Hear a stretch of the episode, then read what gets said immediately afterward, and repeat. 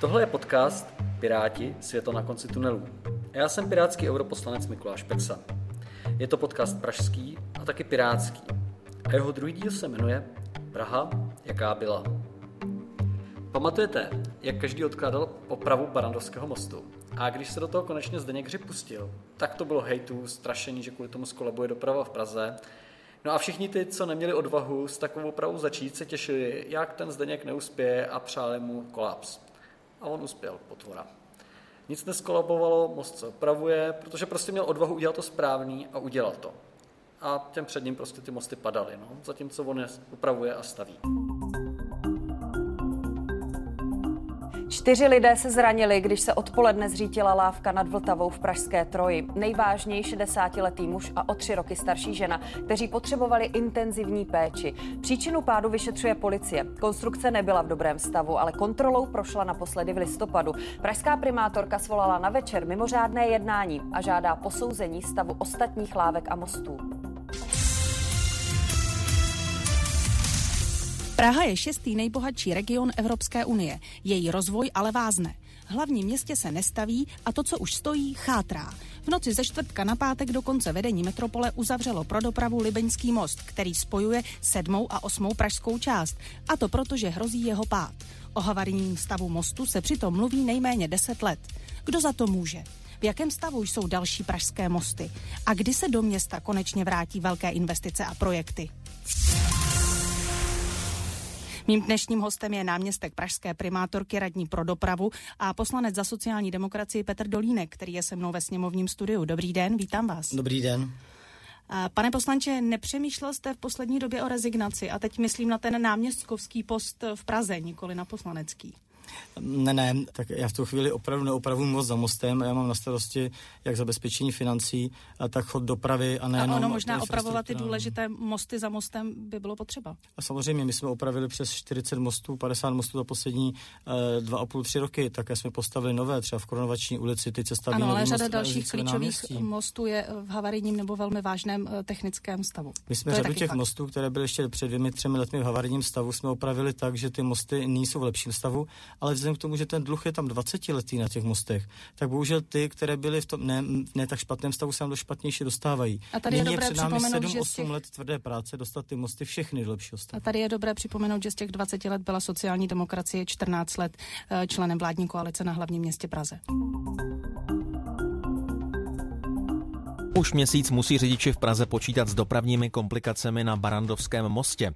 Data zatím ukazují, že jízdní doba se kvůli rekonstrukci na pražských silnicích prodloužila ve všední dny řádově o jednu minutu. A podrobnosti už ví reportérka Karolína Burdová. Dobré odpoledne. Pěkné odpoledne. Je to přesně tak. V průměru se doba jízdy v okolí opravovaného mostu prodloužila pouze o jednu minutu. O dvě minuty jezdí řidiči déle na Strakonické ulici ve směru k Barandovskému mostu. Nejhorší situace je pak podle dat, které má hlavní město k dispozici, na silnici Komořanská z původních 3,5 minut se zdržení prodloužilo na 9 minut. A čím se to Praha vysvětluje? Především tím, že obyvatelé Prahy začali hojně využívat linky městské hromadné dopravy a při jízdě v autě pak navigační aplikace a objízdné trasy. Podle primátora hlavního města Prahy Zdeňka Hřiba z Pirátů by ale lidé měli být pozorní i dál. Tolik tedy aktuálně k situaci kolem opravovaného Barandovského mostu. Karolina Burdová, díky. Naslyšenou. Naslyšenou. Poláková, chcete věk? Ne, dobrý, takže Doprava, to určitě byl a bude problém, to je jasný. Ale asi je to maličkost, jenomže já jsem ráda, že všude v metru mám signál. Můžu pracovat na internetu nebo si číst. Slibovali to všichni, ale konečně to je. Polák, 52, mě to nevadí. Doprava, jasně, ale dneska se musím smát, když si vzpomenu, že by měla být v Praze olympiáda. Chápete to? Tom, jaká Praha byla a co všechno slibovaly různé garnitury, si budu dneska povídat s Blankou Charvátovou, která je místo předsedkyně Pirátů a kandidátkou na Praze 21, a s Janušem Konečným, který byl původně novinářem a nyní je protikorupčním analytikem. Podílel se například na dohalení střetu zájmu Andreje Babiše nebo vyšetřoval některé podezřelé zakázky firmy ČES. Jeho asi posledním zářezem je neúspěšná kandidatura do dozorčí rady Česu, kam po 120 úspěšných kandidátech v jiných státních firmách jako jediný kandidát neuspěl, protože ODS prostě usoudila, že protikorupčního analytika tam mít nechce. Ahoj. Ahoj. Ahoj. Vy oba Prahu dobře znáte, takže co je ta vaše nejoblíbenější pražská kauza? Mně přijde asi srandovní kauza Olympiáda. No, olympiáda mi taky přijde srandovní, ale pamatuješ rok 2018? To Praze vládla koalice ANO, ČSSD a Trojkoalice a slibovali vyrovnaný rozpočet, ale při pohledu do aplikace rozklikávací rozpočet, kterou koalice taky slibovala obnovit, se zdá, že rozpočty byly každý rok schodkové. Je ale fakt, že od roku 2012 Praha soustavně hospodaří přebytkově. No jo, akorát, že ono se jako moc nestavilo, takže předpokládám, že se ani jako moc neinvestovalo, nebylo kde ty peníze utratit. To ne, no. V období jednoho roku, v letech 2014 a 15, což může asi pravděpodobně souvisí s nástupem nové primátorky, došlo k propadu 21,3 miliardy korun na skoro polovinu 10,1 miliardy korun. No tak to znamená, že to je propad o více jak polovinu z roku na rok. Přesně tak. Taky tehdy právě hodně mluvili o tom, že chtějí novelizovat stavební předpisy, tak to bylo kvůli tomu? Chtěla, no. Taky chtěli proměnit významné brownfieldy na veřejně kulturně vzdělávací centra a na městské parky. Jedním z nich mělo být i nákladové nádraží Žižkov. Dalším na seznamu bylo také Smíchovské nádraží, kde měly vzniknout nové byty. A koalice také slíbila, že připraví a projedná koncepci dotvoření a revitalizace vítězného náměstí. Magistrát na novou podobu náměstí v Devicích vypsal na začátku roku 2018 architektonickou soutěž, do které se přihlásilo 43 návrhů. No a nic. Ani příprava revitalizace Palmovky a okolí příliš nepokročila. A nejvíc je evergreen vlaku na letiště. Říkali, Budu se zasazovat o modernizaci železniční trati Praha, Masarykovo nádraží, Kladno, kdy zároveň dojde k propojení centra hlavního města Prahy s letištěm Václava Havla. K zahájení rekonstrukce ale nedošlo. Na zavlády této pražské koalice ale došlo k otevření dvou velkých dopravních staveb. Tunelového komplexu Blanka a části trasy metra A do nemocnice Motol. Z provozní těchto staveb měla koalice programovém prohlášení. To měli, no. Tak na Blanku a peníze si všichni pamatujeme. A je fajn, že konečná metra v Motole je tak nějak podivně záhlá v lesích.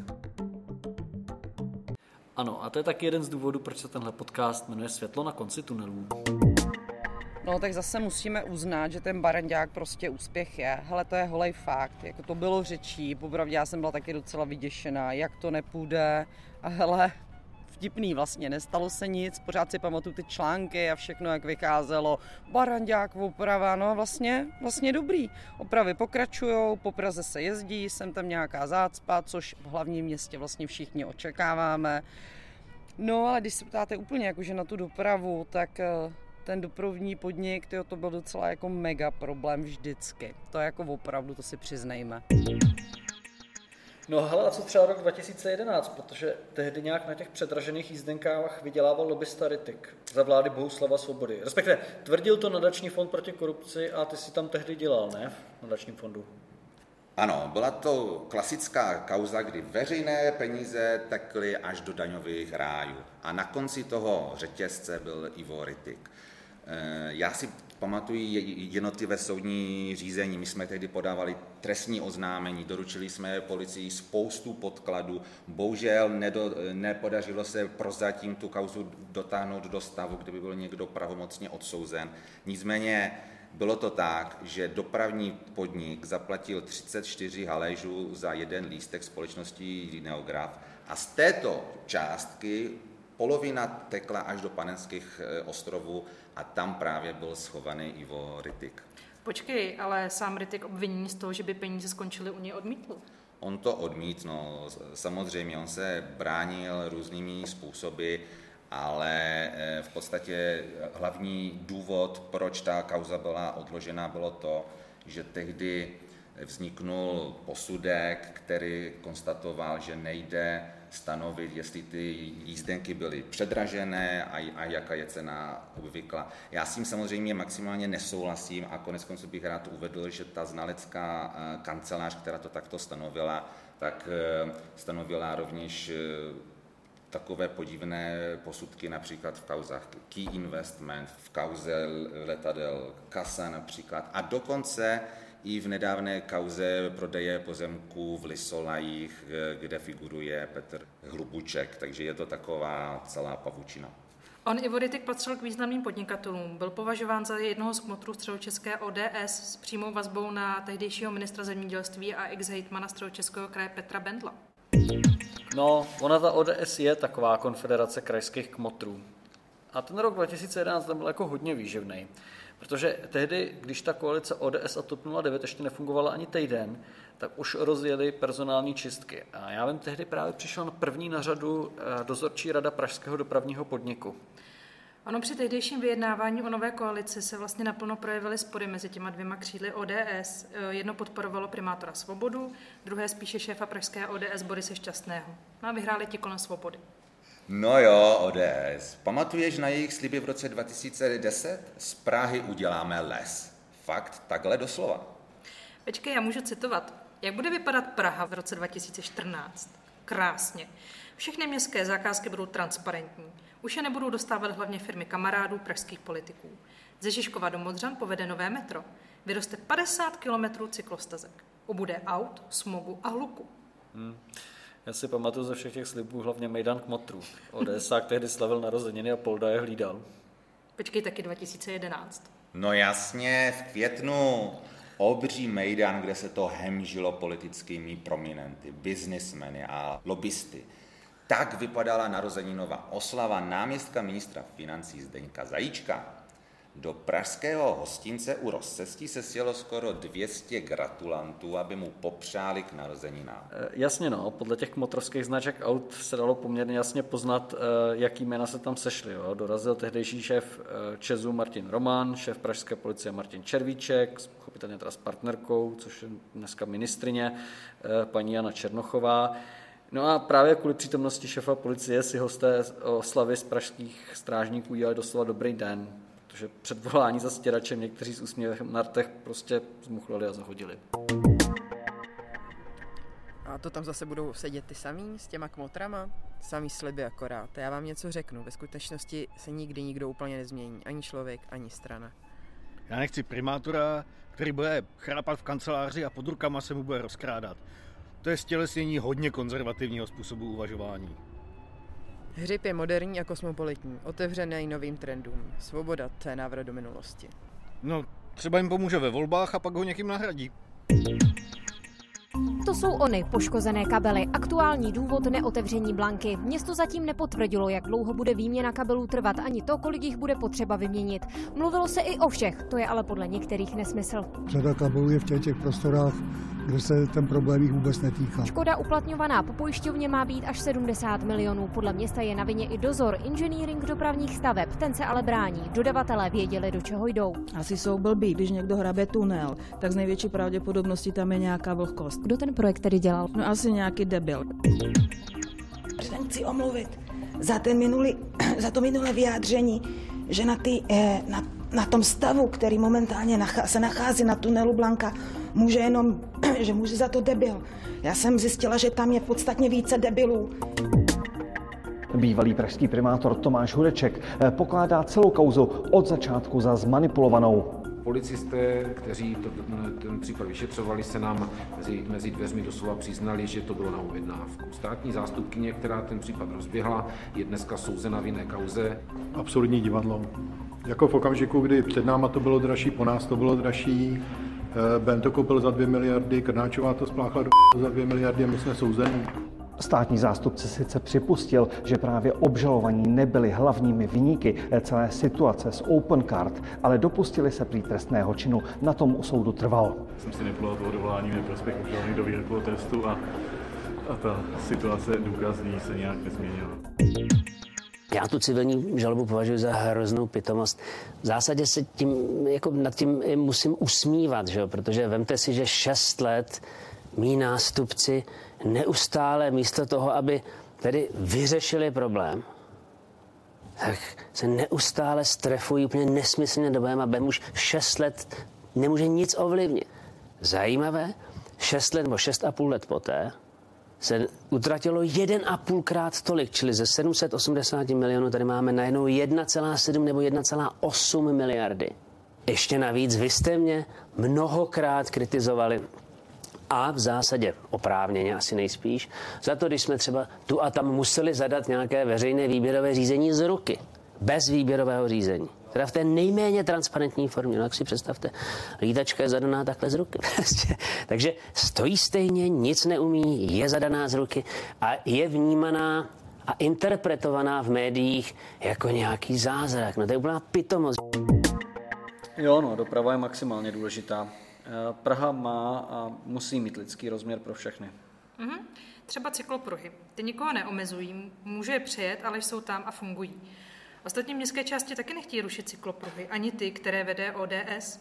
Je to dočasné řešení, jasně než dojde k oddělení od ulice. Je fakt cestná představa, že primátor kreslí pruhy po městě. Na to má teď kromě náměstka z Prahy sobě taky výbor pro dopravu a ten čtyři roky vede Stop 09 Pavel Richter. Všechno jsou to kolektivní rozhodnutí. A hlavně plánujeme a potřebujeme masivní investice do infrastruktury. Konkrétní peníze do MHD z investic z EU. To nejsou sliby, to je cesta. Slibů už bylo dost. My máme odvahu řídit Prahu správně. Tohle je podcast Piráti, světlo na konci tunelů. Já jsem pirátský europoslanec Mikuláš Peksa. Je to podcast pražský a taky pirátský. A vy jste slyšeli díl druhý, Praha jaká byla. Takže jaká byla? No, teda nic moc. Jaká může mít nebo jaká bude, to si povíme příště. Thank you.